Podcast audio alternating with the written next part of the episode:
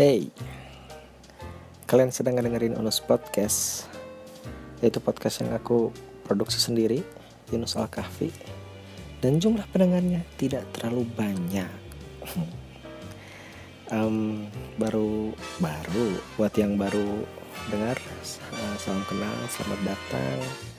Di belakang masih ada 30 episode yang belum kalian dengar.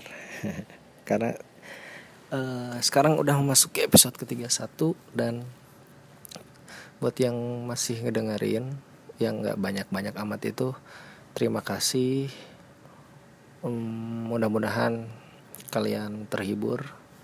Mudah-mudahan kalian apa bisa ngambil manfaatnya yang ya aku kira nggak bakal ada manfaat-manfaatnya banget ya dengerin podcast ini tuh. Tapi nggak apa-apa.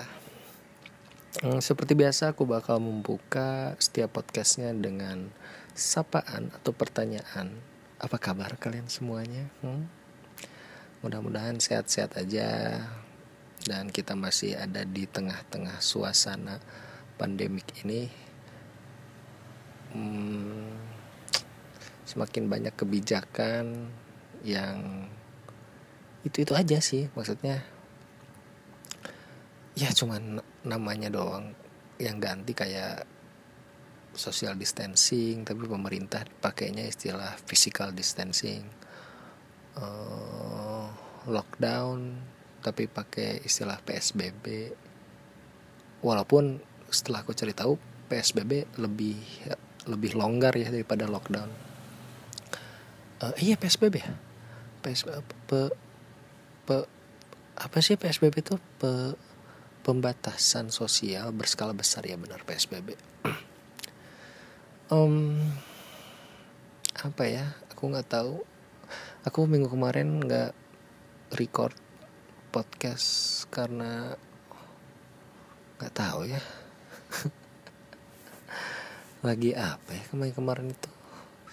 Lagi uh, mulai rajin buka-buka tesis lagi karena dari kampus aku udah ada kebijakan. Um, bahwa bimbingan online sidang untuk proposal penelitian ditiadakan. jadi ada tetap ada tapi nggak ada tanya jawab gitu nggak ada sidangnya kita jadi tinggal dikirim aja uh, lewat internet nanti dikasih revisiannya tapi untuk sidang apa finalnya sidang tesisnya tetap ada tapi dilakukan melalui aplikasi Zoom yang sedang ramai digunakan oleh semua nggak semua sih hampir seluruh uh, orang-orang di saat physical distancing ini. Terus ya kemarin jadi buka-buka tesis lagi nambah-nambahin yang belum apa nambah-nambahin yang aku rasa kurang eh udahlah nggak penting juga um, gimana pengalaman kalian terkait corona ini? Gimana? Udah udah ada yang mulai kangen sama rutinitas yang awalnya kalian benci gitu? Ya contohnya kalian kerja ngedumel terus anjing apaan sih ini kerja? Bosen. Tapi sekarang udah mulai kangen dengan rutinitas gitu. Atau apa ya pengalaman? Kalau pengalaman aku sih um, ya kan selama ini aku hmm, diem di rumah. Ya biasanya ada ataupun gak ada corona aku emang banyak di rumah di kamar. Um, sekalinya harus keluar aku harus ke rumah sakit gitu. Langsung ke raja terakhir. Uh, karena harus nungguin nenek aku dirawat. Tapi sakitnya jantung ya bukan amit-amit gitu ya nggak bukan corona semalam di rumah sakit karena ganti-gantian sama saudara-saudara yang lain. Dan ya aku mengalami langsung gitu. Hmm, gimana orang-orang mulai pada pakai masker. Uh, maksudnya buat aku itu pemandangan yang aneh nggak aneh. Ya jarang aku lihat aja gitu. Biasanya ke rumah sakit juga nggak pada pakai masker hmm, ya, ya dan akhirnya masker aku juga kepake walaupun masker kain. Terus di lift tahu kan di lift itu selama social distancing eh sosial physical distancing ya apa pun lah itu sama aja. Ya apa lift saat physical distancing ini di ada tanda panahnya gitu loh. Jadi diatur orang itu ngadep ke mananya. Nah aku ngalamin langsung tuh. Aku ngeliat di lift tuh emang ada tandanya um, apa yang ada di depan pintu harus ngadep ke pintu. Pokoknya harus ngadep ke sisi lift masing-masing aja. Kalau ada yang di sebelah kanan ngelihatnya ke tembok bukan tembok. Ke ya ke pinggiran lift yang sebelah kanan gitu. Saling membelakangi gitulah. Terus apa lagi ya? Ya masker. Akhirnya kepake oh ya ngomong-ngomong masker ini ini WHO gimana ya? Maksudnya awalnya kan yang pakai masker itu yang nggak apa pasien aja. Maksudnya yang yang yang diduga terkena corona aja. Itu kan awal-awal gitu masih inget kan? Nah sekarang sekarang kan semuanya harus pakai pakai masker gitu. Maksudnya berarti kemarin-kemarin uh, apa ada ada ada kemungkinan tersebar pas pas kebijakan yang masker hanya digunakan oleh pasien doang dong. Makanya angkanya udah sekarang berapa sih? Um, ham 4000 ada nggak sih? 3000 ini tuh direkamnya tanggal ah, berapa sih sekarang? 14 April. Terakhir aku 3000 tapi katanya udah 4000 ya. Cing cepet banget ya coba kita kita flashback. Awal Maret itu awal awal banget itu kan di Indonesia ya. Baru dua tuh yang terdeteksi. Di di apa ya di Jak di Jabodetabek. Ada yang bilang di Depok tapi ada yang bilang KTP-nya Depok. Padahal itu kejadiannya di Jakarta aku nggak ngerti. Awal Maret itu dua dan awal April itu kemarin sampai 2000 kan? Hah? bahkan beberapa hari yang lalu itu udah nyampe 3000 uh, and I love you 3000 itu loh. Uh, ini mana nih? Teman-teman yang kemarin pada nyanyi I love you 3000 kok sekarang nggak nyanyi lagi? Dan sekarang udah 4000 termasuk cepet. Jadi kalau anggaplah per bulannya itu 2000 berarti akhir April itu bakal ada 4000 eh 4000 udah malah. 5000 mungkin ya. 5000 terus bulan berikutnya itu Maret April Mei itu bisa sampai eh ini 10 ribu dong bisa nggak ya? Eh kok bisa nggak ya? Maksudnya uh, kayak ngedoain. Nggak maksudnya uh, mungkin nggak ya? Uh, Mei. Tapi ada yang bilang kan aku hmm, beberapa hari yang lalu sebenarnya aku nggak ikutan sih tapi teman-teman SMA aku video conference gitu di Zoom sama guru biologi aku waktu SMA terus ya beliau katanya ikut meneliti tentang virus ini entah sedalam sedalam apa beliau terjun ke covid ini tapi katanya um, ya kalau gini terus bisa bisa setahun katanya. Ini nggak amit-amit ya tapi ini kan nggak tahu lah perhitungannya gimana tapi kalau kayak gini tuh saya bisa ini ini ini bisa sampai setahun gitu kita kayak gini tuh. Tapi ada juga yang bilang bahwa nanti Ramadan nanti ini ini tuh cukup menekan pergerakan masyarakat ya. Maksudnya cukup menekan kegiatan masyarakat jadi uh, penyebarannya juga bisa ditekan dan ya ada yang bilang uh, ya kalau kalau dengan asumsi itu ya atau atau dengan uh, uh, kondisi kalau orang-orang itu bisa tertahan kegiatannya karena Ramadan itu at least satu atau dua bulan setelah lebaran baru bisa beres gitu. baru bisa mereda bisa kembali normal. Dan apa sih tolak ukurnya kalau bisa mereda? Maksudnya eh, saat seperti apa sih ke situasi ini tuh bisa disebut udah reda udah normal lagi? Itu situasi saat sudah tidak ada pasien lagi yang uh, sudah tidak ada pasien baru lagi yang sakit karena corona gitu dan itu sudah terjadi di China. Uh, masih ada pasien yang terpapar corona, tapi sudah ada tidak eh tidak ada lagi pasien baru gitu. jadi penyebarannya udah ke stop atau I don't know lah pokoknya itu aja uh, ciri-ciri atau syarat yang yang yang harus syarat yang harus ada kalau mau menyebutkan kondisinya itu udah normal gitu. Nah makanya untuk membatasi penyebaran ini ya ya tinggal di rumah gitu ya kan. Terus jangan dulu mudik kan bentar lagi ini uh, bakal Ramadan terus ya budaya kita mudik uh, ngomong-ngomong masalah mudik ini ya kan setahu aku ya yang melarang mudik itu awalnya kan Anis.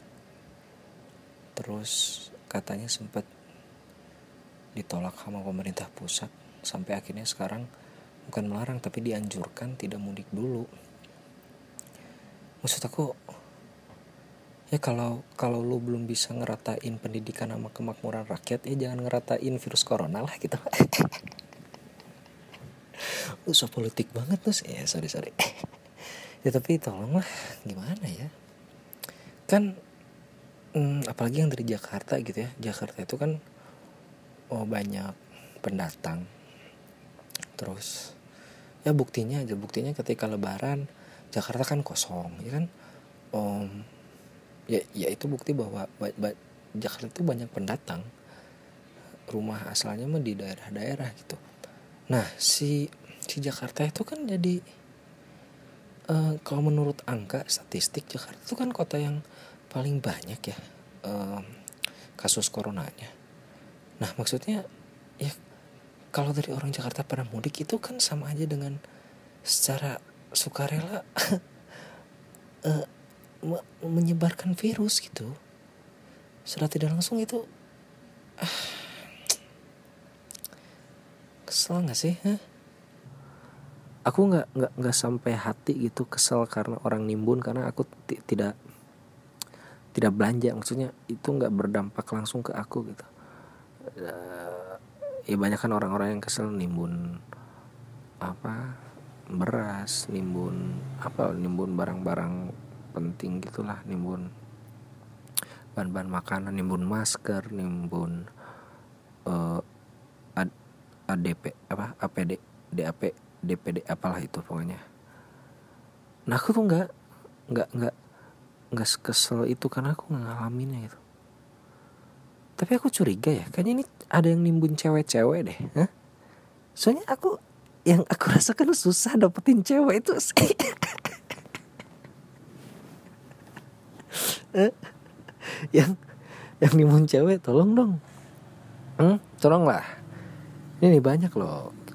Jomblo jomblo jomblo itu jumlahnya banyak loh di Indonesia. Ini nggak aku nggak tahu kita itu sebagai para single ini para jomblo ini nggak tahu minoritas atau mayoritas tapi tolonglah ya jangan ditimbun cewek ya.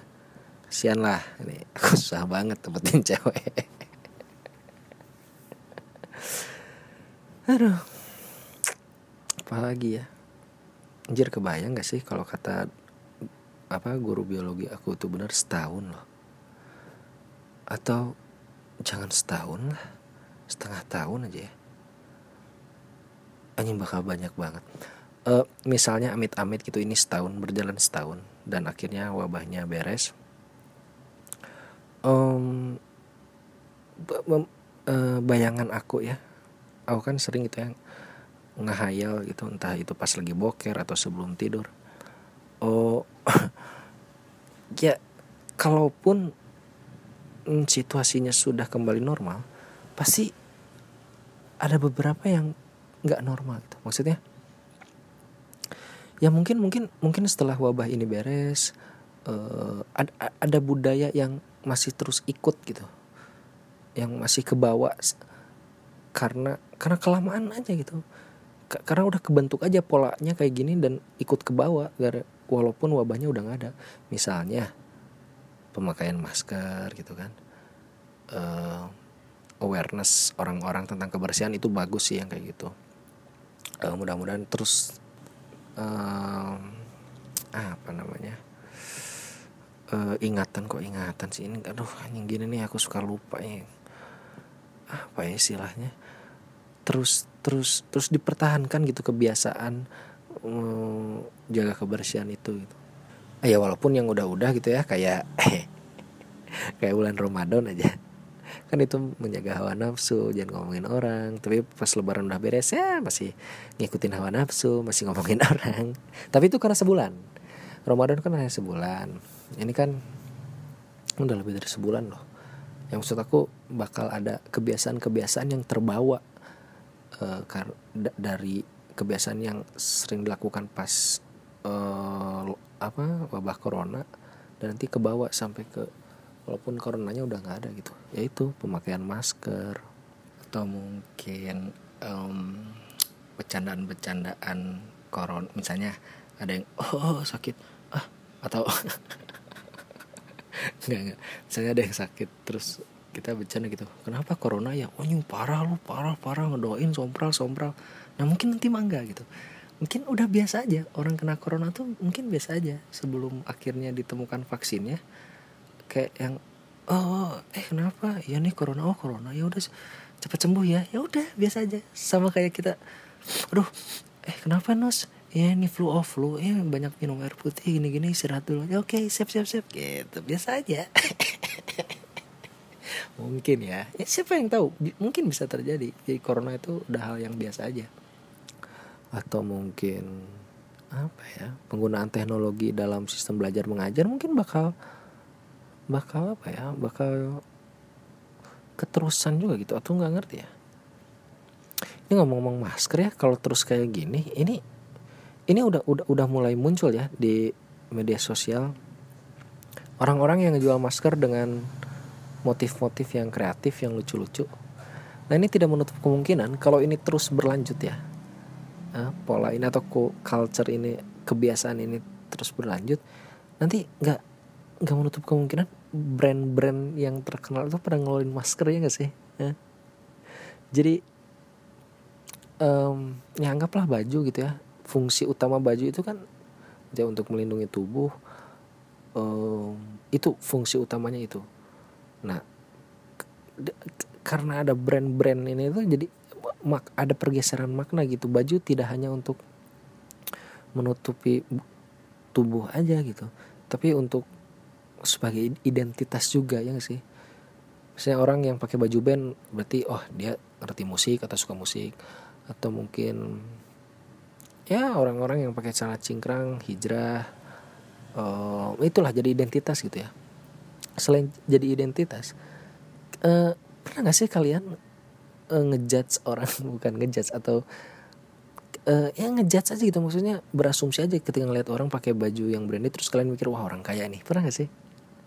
Nah ini ini ini ini mungkin bisa terjadi ya nanti di masker ketika brand-brand hype beast ini entah apa pun itu Supreme atau apa. Apa sih brand-brand itu? Louis Vuitton uh, Gucci mungkin ngeluarin masker. Jadi status sosial orang itu bisa dilihat dari masker deh. Mungkin ya aku nggak tahu. Ini dia maskernya maskernya Supreme misalnya. Wah keren keren keren. Tapi akhirnya yang pada pakai masker Supreme banyak jadi kampungan. Sama kayak kaos sekarang kan. Kaos Supreme banyak yang pakai yang jadi jadi norak gitu. Emang sesuatu yang udah dipakai banyak orang itu jadi nggak keren ya? Nah itu makanya kenapa aku selalu bilang ini kalian yang dengerin podcast ini tuh beruntung. Kalian itu eksklusif tau. Gak banyak orang yang tahu podcast itu tapi share dong tolong dong share ke teman-teman kalian. Aduh. Apalagi apalagi coba kira-kira yang bakal terus bertahan kebiasaan-kebiasaan yang bakal terus bertahan walaupun si apa coronanya udah mereda gitu. Um, kebiasaan salaman mungkin berubah gak sih? Hmm, secara kita secara gitu kita Indonesia yang memegang budaya timur ramah tamah dan sangat terkenal basa basinya salaman gitu atau ketemu ketemu orang juga mungkin bakal jadi hal yang aneh mungkin ya? Bukan aneh maksudnya nggak nggak terbiasa aja gitu. Hah? Aku tuh selalu percaya ya hal yang satu-satunya hal atau hal ada hal yang nggak bisa tergantikan dari komunik eh komunikasi dari teknologi. Oke lah teknologi udah berkembang pesat kita bisa video call bisa ya dari dari teleponan bisa dari audio sampai akhirnya ke audio visual bisa video call. Semakin canggih komunikasi. Ini konteksnya komunikasi ya. Komunikasi semakin mudah tidak mengenal jarak ya tapi ada hal yang tidak bisa digantikan secanggih-canggihnya teknologi yaitu sensasi sentuhan atau ya sesan, sensasi komunikasi interpersonal gitu. E, komunikasi langsung dan aku ngerinya gitu ya, bukan ngerinya. Aku kebayangnya karena terbiasa melalui gadget komunikasi melalui teknologi melalui internet kehangatan kita kehangatan interaksi manusia itu bakal menurun. Dan itu kalau buat aku ya itu itu ngeri sih. Maksudnya aja kalian gini deh. Misalnya di grup WhatsApp ada yang sakit atau mungkin ada hmm, apa familynya yang meninggal terus kita berlomba-lomba ber bukan berlomba-lomba kita ngasih ngasih ucapan bela sungkawa di grup itu kan uh, beberapa ada yang bikin sendiri beberapa ada yang nyari di Google beberapa ada yang kopas dari temennya. Uh, ya terus berbela sungkawa sabar ya sabar uh, doain semoga bla bla bla itu tuh oke okay lah itu ya uh, sebagai bentuk um, bentuk kita care sama teman kita yang ditinggalkan. Tapi itu tuh nothing gitu kalau dibandingkan dengan kita datang terus kita peluk orangnya sabar ya. Nggak perlu. Ngerti ya? Ngerti gak sih? Nggak perlu dengan kalimat sabar semoga oh, oh almarhum diberikan tempat sisinya semoga bla bla bla bla bla keluarga yang tinggalkan sabar bla bla bla. Nah itu tuh semua tergantikan dengan pelukan doang gitu. Kita ketemu terus kita peluk terus kita cuman bilang satu kata aja sabar ya. Itu tuh udah jauh banget menurut aku ya. Menurut aku value nya tuh udah udah jauh banget da dari hanya sekedar ngomong bela sungkawa di grup. Seindah seindah apa pun kata-katanya gitu. Karena aku yakin ya orang yang uh, ya let's say orang galau gitu ya dia nggak bakal baca. Bukan nggak bakal baca. Baca tapi ya ya udahlah. Ya formalitas aja mungkin ya. Hah? ya gak sih? Atau ya udah balik lagi ke mana tadi? Ya itu kehangatan kehangatan hubungan kita antar manusia itu jadi jadi jadi nurun gitu. Jadi dingin. Yang aku takutkan gitu yang aku bayangkan. Dan itu bisa ngaruh ke nih fakta ya. Kemarin-kemarin uh, aku dapat artikel dari teman aku sih. Uh, sebelum sebelum corona ini apa sebelum corona ini serame ini ya bakal ada katanya ada rencana uh, orang bakal bikin usaha atau bakal ngebuka usaha yang menawarkan jasa kadal. Jadi pelukan doang gitu, ketemu untuk cuddling doang. Dan uh, gimana ya maksudnya? Kenapa orang bisa berpikiran menggunakan apa ngebuat jasa itu gitu? Penyediaan jasa itu. Bahkan katanya mau ada aplikasinya Indo Kadal atau apalah nggak ngerti aku lupa lagi. Maksudnya sampai orang bisa kepikiran menyediakan jasa itu berarti kan ada permintaannya ya? Maksudnya ada demandnya walaupun kita nggak tahu mungkin di di di beberapa kota besar uh, dan dan dan katanya untuk yang suka main Tinder ini kok nggak tahu aku nggak main Tinder di Tinder sendiri atau di berbagai eh apa di beberapa aplikasi dating gitu di biografinya itu udah ada yang menuliskan uh, terima jasa kadel. Nah, berarti kan demandnya ada ya, marketnya ada gitu, permintaannya ada dan dan mungkin cukup besar, makanya sampai ada orang bisa berpikiran oke okay lah aku uh, bikin apa usaha untuk menawarkan jasa kadal doang. Kadal, aduh, ya, tukang jupa-jupa. Siap, udah, jup. Oke, lanjut. Uh, Oke, okay, ada tukang bakso. oh iya ya, lingkungan aku ini kegiatan masih biasa-biasa aja kayaknya di setiap daerah gitu deh di setiap kota gitu ya maksudnya dengan adanya physical distancing ini hanya titik-titik kot atau di kota aja gitu di di bagian kota aja yang sepi itu untuk pemukiman-pemukiman yang lebih ke dalam gitu kayaknya masih normal-normal aja. Udah nggak ada nih tukang baksonya oke sampai mana tadi? Oh ya Indo Kadel ya ada yang menawarkan jasa untuk kadel walaupun belum belum secara resmi ya. Dan kabarnya selain di Indonesia um, di luar juga katanya udah ada walaupun belum belum dilegalkan. Ya ya maksud aku di luar aja. Ya di Amerika di Amerika kalau nggak salah ya di Amerika aja belum legal ya apalagi di Indonesia gitu ya yang uh, apa terkenal muslim penduduk muslimnya banyak gitu. Dan lucunya ada kriteria uh, yang yang bekerja sebagai penyedia kadal ini kan direkrut tuh. Nah ada kriterianya. Salah satunya adalah hmm, lulusan psikologi katanya. Uh, nanti itu kita bahas tapi ada yang lucu. Harus sehat jasmani dan rohani maksud aku. Kalau rohaninya sehat kalau di Indonesia ya lu kalau kalau rohani lu bagus kayaknya nggak bakal deh. Apalagi bagi menyediakan jasa kadal. Anjing anjir di dilemparin ormas lu kayaknya.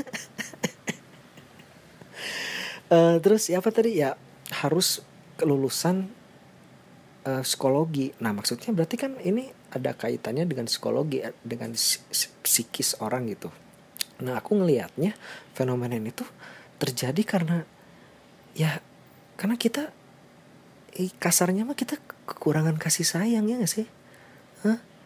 dan itu make sense kalau kita ngelihat uh, sehari-hari kita uh, khususnya pola komunikasi kita biasa di internet di gadget itu tuh ya oke okay lah video call udah canggih uh, ya kata kayak kata aku tadi ada hal yang nggak bisa digantikan oleh teknologi itu ya ini. Kehadiran seseorang sensasi komunikasi langsung sensasi sentuhan itu itu tuh uh, lama kelamaan mulai kerasa juga gitu. Karena pola komunikasi lewat internet gadget ini terus terus apa terus digunakan terus uh, dilakukan sampai akhirnya kita ada di tahap ini kok gue kesepian ya? Gitu. Gue tuh rame gue tuh banyak ngobrol sama orang atau gue tuh banyak teman-teman di media sosial tapi kok gue ngerasa kesepian ya? Cegit. Nah akhirnya sampai tahap itu dan ya muncullah muncullah marketnya gitu. Muncullah orang-orang yang emang hanya butuh kadal aja. Dalam apa dalam tanda kutip nggak mesum ya. Nggak mesum ya kadal aja. Mungkin uh, hanya untuk teman sharing aja gitu ya. Teman sharing. Ya itu dia tadi. Orang-orang udah mulai ngerasa kesepian. Um, ini aku jadi ingat lagunya placebo. Too many friends. Ntar ya. Ini bagus banget loh aku cari dulu. Too many friends too many friends too many people. Nah ini nih. Refnya itu uh, uh, uh, yang nyanyinya placebo judulnya too many friends. Um, refnya itu too many friends too many people that I'll never meet I'll never be there for. Maksudnya ya gue tuh punya banyak temen tapi gue tuh nggak bakal nggak bakal ketemu dan nggak bakal ada buat mereka gitu terus ada lagi nih yang keren itu ini sangat mewakili sih. Maksudnya ini ini lagu tahun kapan ya? Keresahan ini tuh udah ada gitu. Um my god bla bla if oh ini nih. I've got a reason to declaim. Aku punya alasan untuk declaim ngedeclare menyatakan. I've got a reason to declaim. The application are to blame for all all my sorrow my pain feeling so alone jadi ya si placebo ini bi bisa menyatakan kalau gue tuh bisa nyalahin aplikasi untuk semua uh, apa rasa kesepian aku rasa sakit dan kesedihannya gitu. Karena ya ya iya gak sih? Coba kalian kalian punya banyak punya berapa banyak teman di sosial media tapi berapa yang yang emang bener-bener intens ketemu yang emang bener-bener know each other gitu kalau kalian nge-like foto di Instagram itu emang karena kalian suka atau formalitas doang eh? atau atau karena feedback aja gitu dia nge-love foto aku aku nge-love foto dia hmm? ya gak sih jadi ya ya ya ini menarik ya fenomena ini menarik uh, bahwa ternyata oh, orang-orang mulai merasa kesepian padahal punya banyak teman dan dan uh, hubungannya sama corona tadi yang aku takutkan dan yang aku bayangkan itu ya dengan adanya social distancing ini dan kalau ini berangsur lama terus ini bisa bisa mengurangi kualitas interaksi antar manusia aja bisa mengurangi kehangatan uh, apa ya hubungan antar manusia aja. Kebayang gak sih? Ngerti ya? Ngerti dong please. Aduh mungkin terjadi ya tapi jangan sampai lah ya um, apalagi ya yang mau aku sampaikan udahlah udah gitu aja lah ya. Ini cuma buat ngisi, untuk menjaga konsistensi aja sih. Aku minggu kemarin nggak bikin jadi aku bikin. Ngomongin apa aja tuh tadi kita? Ya mostly tentang apa yang akan terjadi setelah corona ini. Sebenarnya aku akhir-akhir ini tuh lagi pikiran aku lagi dipenuhi sama teori konspirasi corona ya. Kalian ada yang ngikutin gak sih? Hmm? Uh, tapi kayaknya nggak bakal di episode ini episode depan lah ya. Bosan gak sih kalian ini udah berapa episode ngomongin corona terus? Uh, ya mudah-mudahan ya aku, episode depan aku bakal ngomongin apa sih yang aku tahu tentang teori konspirasi ini. Um, ya udahlah ya. Ya mudah-mudahan episode ini uh, menghibur bisa jadi teman kalian di saat pandemik ini bisa jadi teman saat kalian hashtag di rumah aja syukur syukur-syukur ada manfaatnya. Syukur-syukur bisa menghibur. Uh, sampai jumpa di episode selanjutnya. Mohon maaf jika ada salah-salah kata akhir kata saya. Yunus Al Kafi berserta seluruh oh ya share ya ke teman-teman.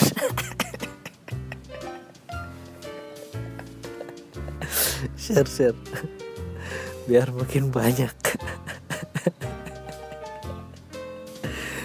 Uh, ah udahlah ya. Makanya semuanya bye bye